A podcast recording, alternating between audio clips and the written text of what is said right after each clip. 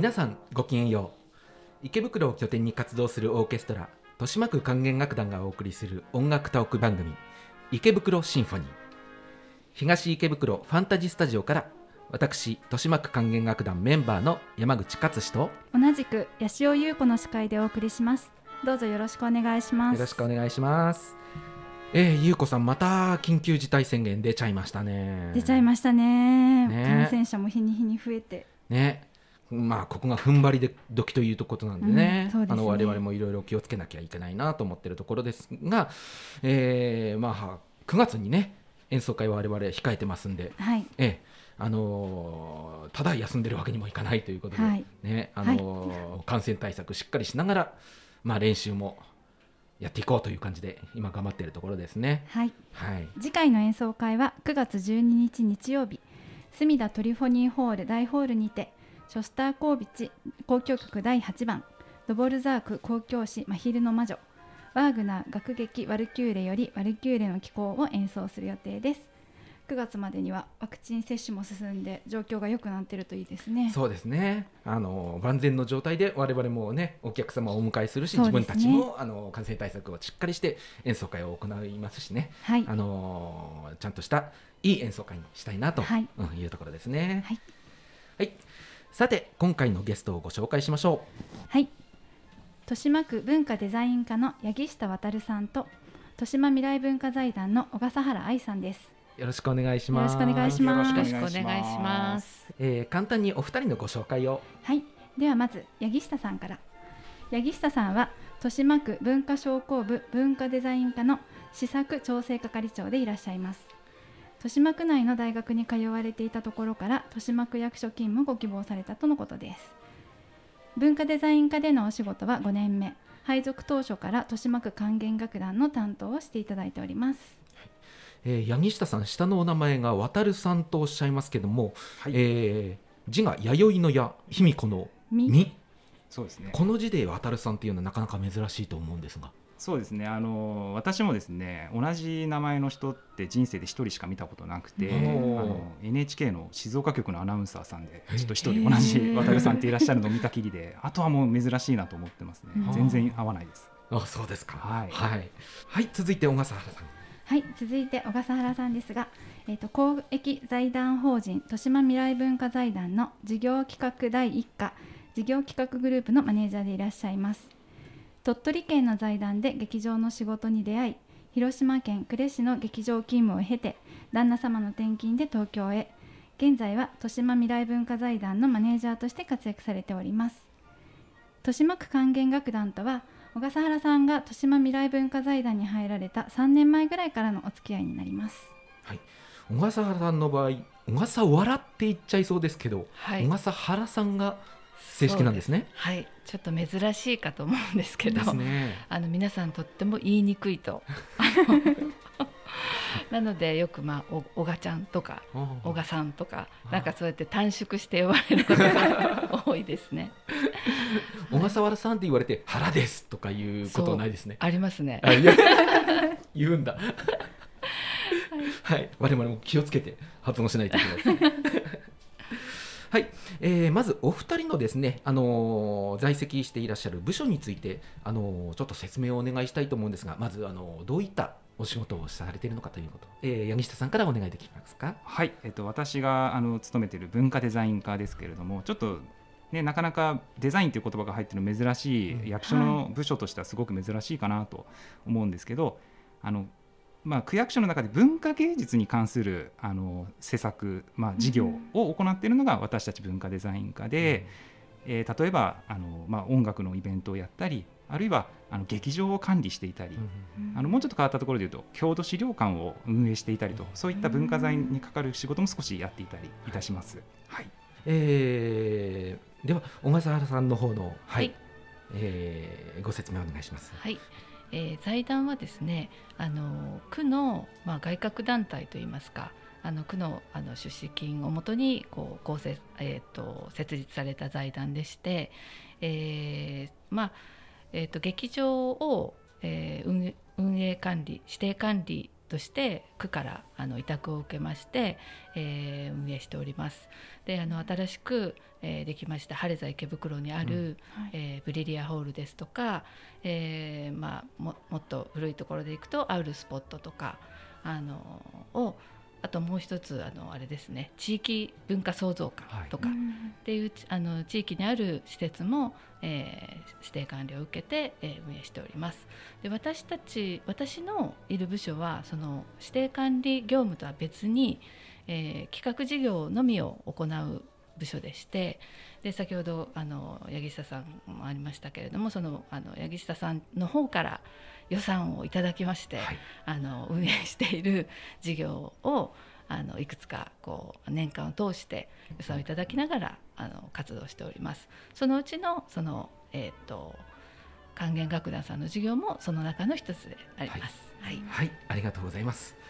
はい、えー、まああのね、あの豊島区管弦楽団というアマチュアオーケストラはい。と、えー区や区の財団、えー、とどんな関係があるのかなっていうふうにねあの聞いていらっしゃる方の中には、えー思う方もいらっしゃると思うのでちょっと説明させていただきますね、えー豊島区管弦楽団はですね1975年に、えー豊島区によって設置されたアマチュアオーケストラでして、えーその現在の、えー鑑賞部署、まあ、担当していただいている部署というのが区の、えー文化商工部文化デザイン課ということになるわけですね。はいそして、えー実際に運営面のオーケストラの運営面のサポートをしていただいているのがこの豊島区未来文化財団。ということで、えーその中の担当部署が、えー事業企画第1課ということで、えーいつもサポートしていただいているという感じですね。はいえーまあ、日頃からあの姉妹団体のあの豊島区吹奏楽団ともね、あの4者協議っていうかしょあの、ね、あの区と財団とオーケストラと吹奏楽団とっていうことであの4社で会議を行って、えー適切な活動ができるようにとあらゆる面からサポートをいただいているというのが今の、えー私たちの、えー関係性ということになるわけですね。はいはいえーではここで豊島区管弦楽団のですね最初の印象というのをちょっとお伺いしたいと思いますが、えー、柳下さんいかがでしょうか？はいあのーまあ、私が文化デザイン科に来て、あの豊島区管弦楽団があるんだっていうこと、まあ、あるっていうこと自体はここに来る前から知ってたんですけども、はいまあ、演奏聞くのはここに来るまでなくてでアマチュアっていうから、まあまあ、そういうレベルというか あのそんな感じかなみたいな思ってたんですけど、まあ、あの私もそんな音楽詳しいわけじゃないんですけどなんかアマチュアっていう割にはすごくレベル高いんじゃないかなっていうふうにうん私初めて聞いた時思ったんですね。ありがとうございますありがとうございます。はい、えっ、と、えー小笠原さんの方はいかがでしょうか？そうですね私たちはあの本当にあのサポートさせていただく側なので、なかなかその演奏を、まあ、聞く側としてあの席に座って聞く機会というのがなかなか作れないうん。のが実際です。であの、えーそうですね。あの演奏会の時には表にいたりあの裏にいたりね。しながらはい、っていうこともあるので、まあ、私は本当にここに来てあの日が浅いということもあるのでなかなかこうじっくりあの聞かせていただく機会というのが実はなかったりします。そうですよね。ね、いつもお手伝いに来てねいただいて、はい、サポートしていただいている分、あのなかなか、ねはい。演奏の方はお聞きいただけないということですが、まあ、うん。あのまた機会があったら、はい、ね、はい。もうぜひお聞きいただきたいと思いますけれども、はい、えっと柳下さんな柳下さんは、はい。えっとその柳下さんの前任の課長というのが、あうちの団員。そうなんです。あの私その文化デザイン科に私来た時の上司にあたる係長さんが、はあの管弦楽団の団員さんでして、まあ、そういう縁もあってですねあの、まあ、定期演奏会とかいろいろあのお誘いいただいて聞きに行って、あのあ係長が演奏してるんで 普段と。不思議な感じですよね。そうなんですよ。普段と違う格好してて、うん。あのすすごくいいなって思いますしあの、まあ、そういうこともあってより一層楽団管弦楽団さんにすごく愛着を持てたっていうところもあるなと思いますね。はいはい、ありがとうございます。えーお二人ともそのまあ普段我々はクラシックやってますけれども、普段は別にクラシックとかお聞きになったりしないわけですよね。柳下さんはどんな音楽聞かれるんですか？そうですねあの私あんまりその音楽を聴くっていう行為はあんまりあのなんか能動的にするっていうか変な言い方なんですけど意識して音楽聴くことってあんまないんですけどあえて音楽家の中でかけようとかって思う時って家事とかしてる時であはい。なんかいわゆるなんかねあのイージーリスニングとかうん。BGM みたいななんかはい。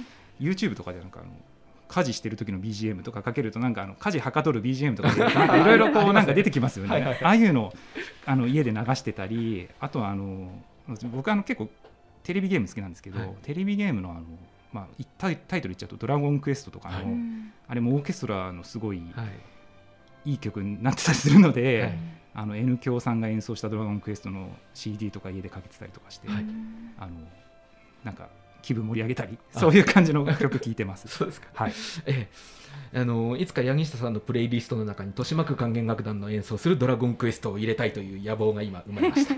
ぜひよろしくお願いします。はい、小笠原さんはどんな音楽聴かれます？そうですね。もう本当音楽はもう小さい頃から、まあ、エレクトーンとかドラムとかをずっとやっていたので、あの何でも好きですね。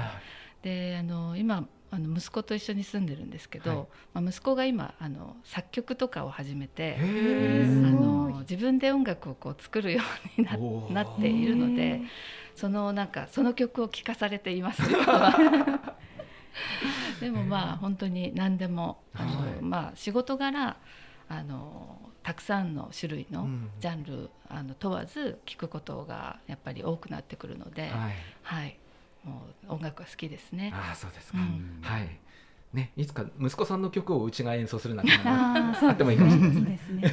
ドラムやられてるって珍しいですね。あそうですねなんかはいエレクトーンの時に、あのまあ、エレクトーンってこう足と手が別々じゃないですか、はい。でまあ、それもあってなんかこうあのアンサンブルのあのスクールみたいなのが別にあった時にあのドラム担当になったんですよ。くじ引きで負けたんですけど エレクトーンが弾きたかったんですけど負けてドラムをやることになってからちょっと大学ぐらいまであの小学校6年生ぐらいから大学生ぐらいまで、えー、ずっとやっていてね。はい、いやはいもうできませんけれども、はい、はい、ありがとうございます。えーではここで一曲お聴きいただこうと思いますが、えっと小笠原さんがですね、あのアンケートをと、えー書いていただいたんですが、聴いたら泣いちゃうという曲があって、その曲がチャイコフスキーの交響曲第5番ということなんですけども、これはどういった感じで、いや泣かないですか？あ、確かにね、泣ける曲ですよね。なんかちょっはい。とあの、なんて言うんでしょうまあねちょっとこう涙腺が緩み、うん。緩んでくるような曲だなと思う思うんですけど、はい。まあ、あの私の場合はそのこの曲をさ初めて聴いた時にその鳥取県の劇場で勤めていたんですが、はい。そのちょうどもう劇場を去る時にモスクワ放送交響楽団がそのホールにやってきて、はい。この曲を演奏したっていうなんかそのシチュエーションとともになんかその曲が思い出にあるのできっとそういうその曲イコールなんかその時のなんか誕生がこう溢れ出てくるみたいなはい感じでこうセットになってるかなとは思います。なるほどね、はい思い出とともにはい音楽があるのはいいことですね。えーこの曲豊島オケでは2009年に、えー豊島区民芸術祭で演奏しています。ここで皆さんにも聴いていただきましょはい。2009年9月13日、東京芸術劇場大ホールで行われた第20回豊島区民芸術祭よりチャイコフスキー交響曲第5番保丹町第4楽章をお届けします。指揮は海老原ひかるさんです。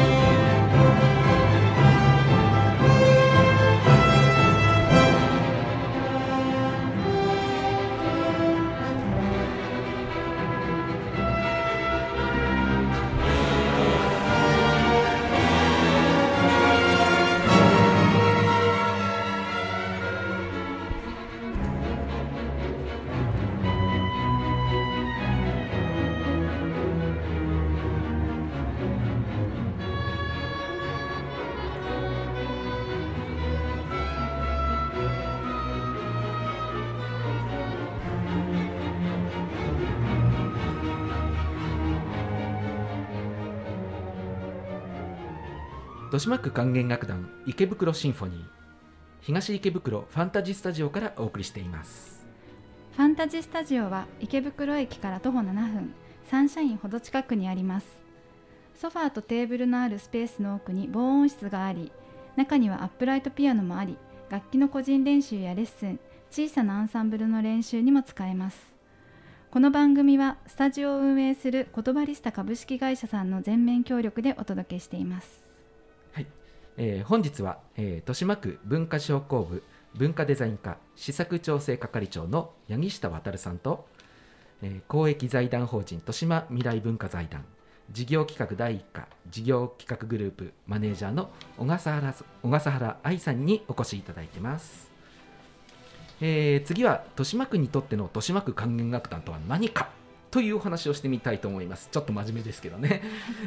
えー豊島区は、えー令和2年7月17日内閣府により SDGs 未来都市というのに選定されました、えー、ゆうこさんこの SDGs を簡単に説明していただけますか？はい。SDGs えっと最近よくあの耳にしたり目にしたりするようになったと思うんですけれども、えっと持続可能な開発目標といって、えっと2015年9月の国連サミットで採択された2030年を期限とする17の国際目標で地球上の誰一人取り残さない社会の実現を目指し経済社会環境の諸々の問題諸々の課題を統合的に解決しようとするものです。そして、えっとこの SDGs の理念に沿った取り組みを推進しようとする都市地域の中から特に経済社会環境の3側面における新しい価値の創出を通して持続可能な開発を実現するポテンシャルが高い都市として豊島区が SDGs 未来都市に選定されました。はい SDGs、えー Sustainable Development Goals の略ですね、はい。えーまあ、これ世界的に、まあ、国連でね、あのー採択されて、あのー世界中でこれ頑張っていこうよみたいなそういう、まあ、簡単に言っちゃうとねあのそういう目標をみんなで掲げたということでそれのまあなんというか、えー日本とか東京都でのなんていうかその代表選手というのが豊島区になったという感じなわけですね。そうですね。あのありがたいことにあのそういう SDGs 未来都市っていうことに選んでいただきまして、はい。あのまあ、期待されてる部分もあるのかなと思うんですね、ちょっと、えー責任が大きいところかなとはい思います。はいえー今回、事前にね、あのお二人にアンケートを取ったんですけれども、えっと、お二人とも今後の活動方針にですね、あのこの SDGs の理念、誰一人取り残さないというお言葉をね、軸にされてお話をされてましたね。えー具体的にはどのような活動に、えーつながっていくんでしょうか。まず、八木下さんから。はいえっと、あの先ほどもあのお話しいただいた通り SDGs は誰一人取り残さないということであのやっぱこの視点をですねあの私たちが担っている文化の政策、政策にですねあの取り入れていかないといけないかなというふうに思ってます。あの SDGs 自体にあの直接その文化をあのターゲットとかゴールにしたものってあんまりはっきりしたものはないんですけど、はい。あのやっぱりあの例えばジェンダーの観点からあるいはあの貧困の観点からいろんな観点からこの文化施策に対してですね、えー具体的には例えば誰もがあの文化に触れたいと思った時に触れられるようにするとか、うん。あの自分が参加したい作っていきたいと思った時に作れるようにする、でそういうのがやっぱり豊島区としてあのやっていかなきゃいけないですしあの実はちょっとその豊島区管弦楽団の皆様にもそういうところあのすごく関わりがあるんじゃないかなってうん。私たちは思ってます。はいはいえー小笠原さんの方あの財団の方からはどうどんな、もうあの今八木下さんが言った通りで、はい。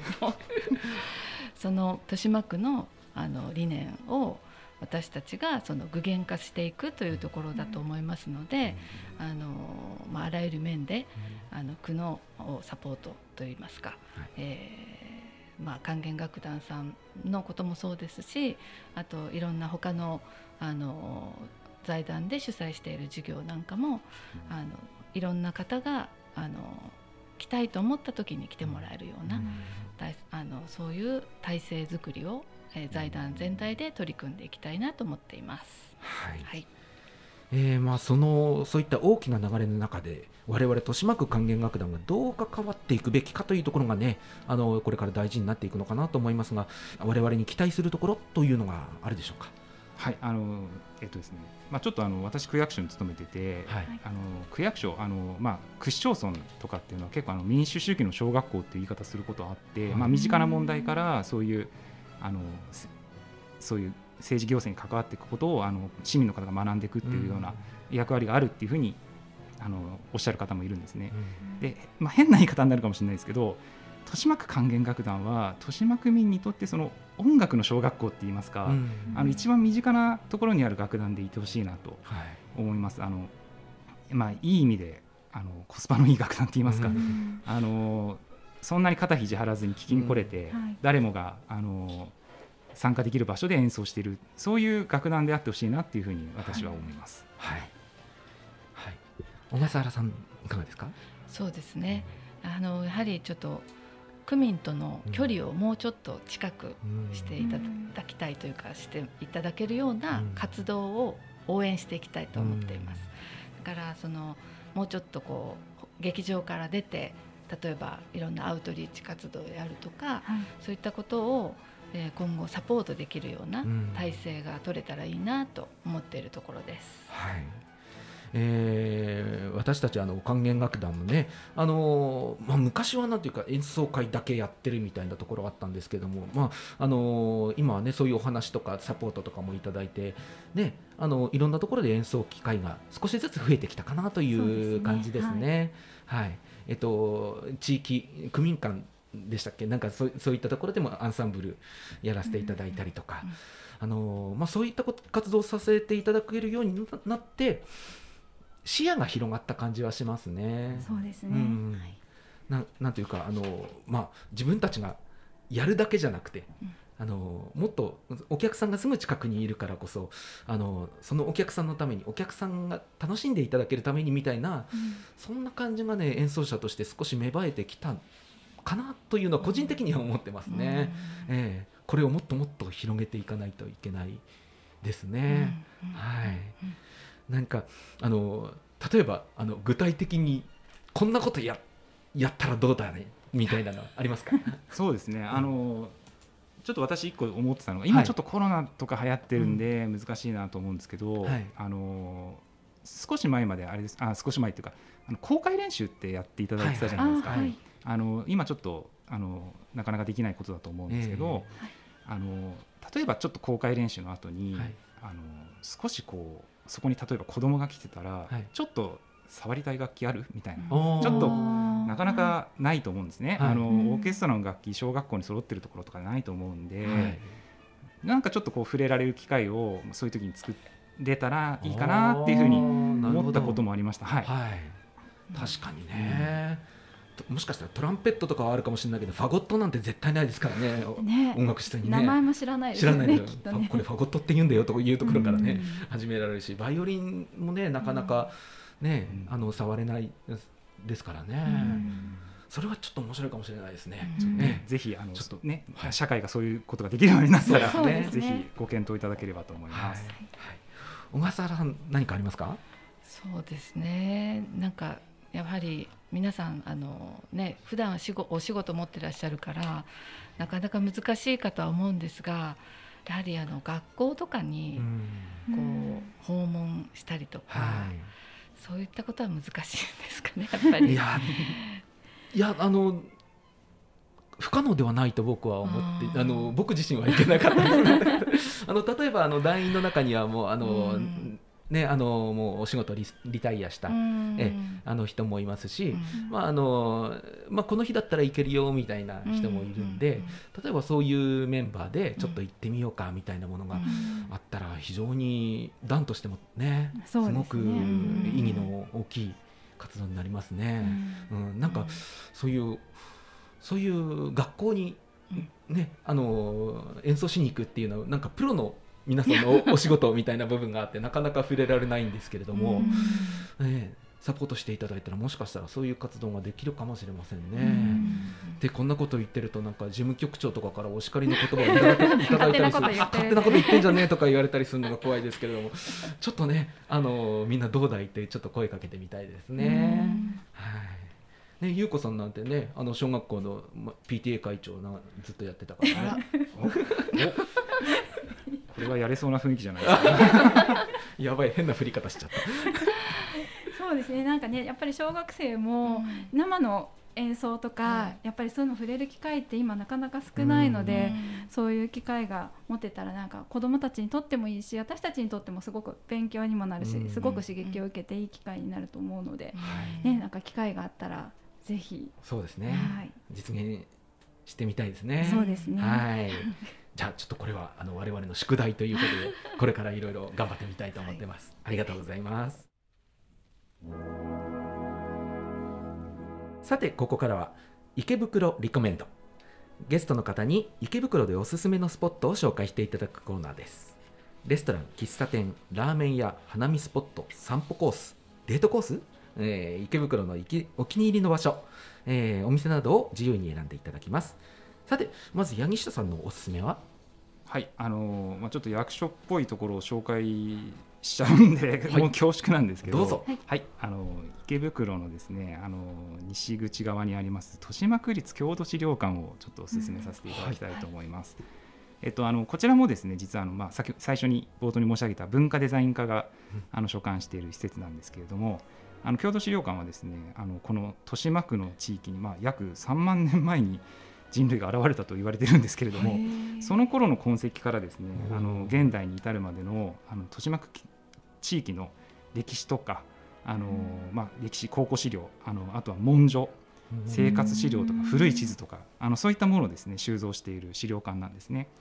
で今はですね実はその7月20日から9月26日にかけて「えー薬と祈りの処方箋」という企画展示あのうん。やっております。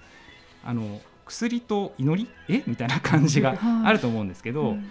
あの古くからはですねなぜかその薬と祈りっていうのがどうも関わりがあるようでして、まあ、今ちょっとこの新型コロナウイルスが流行っている今ですね、何か考えるきっかけになればいいなと思っておりますので、うん。よろしければ皆さんどうぞお越しください。はい。興味深いですね。ね行ったことあります、はい、ないですね。これは具体的にどのあたりにあるんですか？はい、あのえっとですね場所としてはですね、あの池袋消防署の隣に、あーあのはい池ビズっていうふうにあの言われている豊島産業振興プラザという建物があるんですけど、はい。えーそこの7階にですね郷土資料館入ってます。あはい。うん駅からもじゃあ近いですね。近いですね。そうですね、ん。すぐ歩いてそんなに遠くないですね。はい。ぜひ皆さんあの行ってみてください。僕たちも行ってきます。よろしくお願いします。えー、では小笠原さん。はい。はい、おすすめのスポットをご紹介ください。あの本当に、えー、と池袋歴はあまり長くないんですが、はい。あのよく行くカフェで、はい。えーアウルスポットの近くにあのカクルルさんというはい。あのお店の名前がカクルルっていうんですけどあのお店の方に聞くと隠隠れるっていう、はい。えーなんかこ隠れ家みたいなうん感じのそのなネーミングだそうで、はい。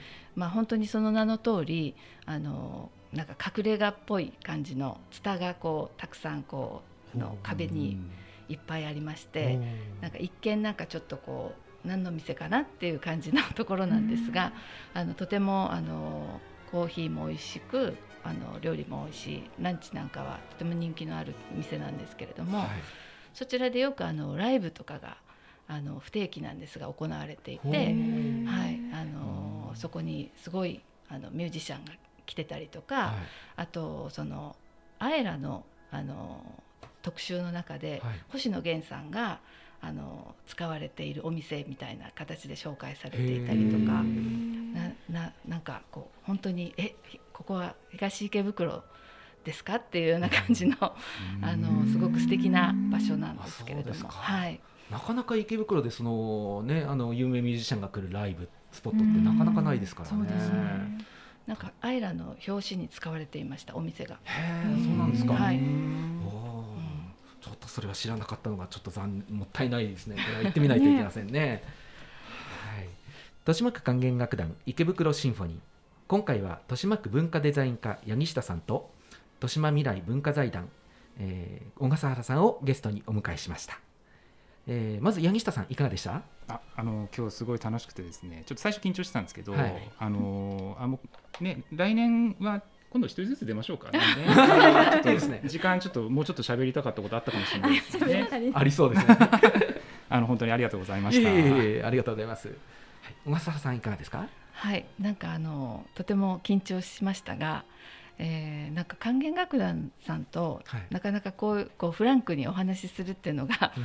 あの今まであまり機会としてはなかったのでいつも会議の場で割となんかこうそうですね。あの厳しい意見をこう戦わせるみたいな、はい。あの そうでことが多かったんで。なのであのすごく今日はあのいいこうお話とかが聞けて、あのとても良かったです。あありがとうございます、ありがとうござい。ます、ね。あのもっと掘り下げたいお話とかねい。っぱいありましたんで、ぜひまたお越しいただければと思います、はい。はい。えー今日は楽しいお話どうもありがとうございました。ありがとうございました。ありがとうございました。ありがとうございました。さてこれでお別れです。次回は9月1日からのオンエアです。どうぞお楽しみに。今回もお聞きいただきありがとうございました。ではまた。さようなら。さよなら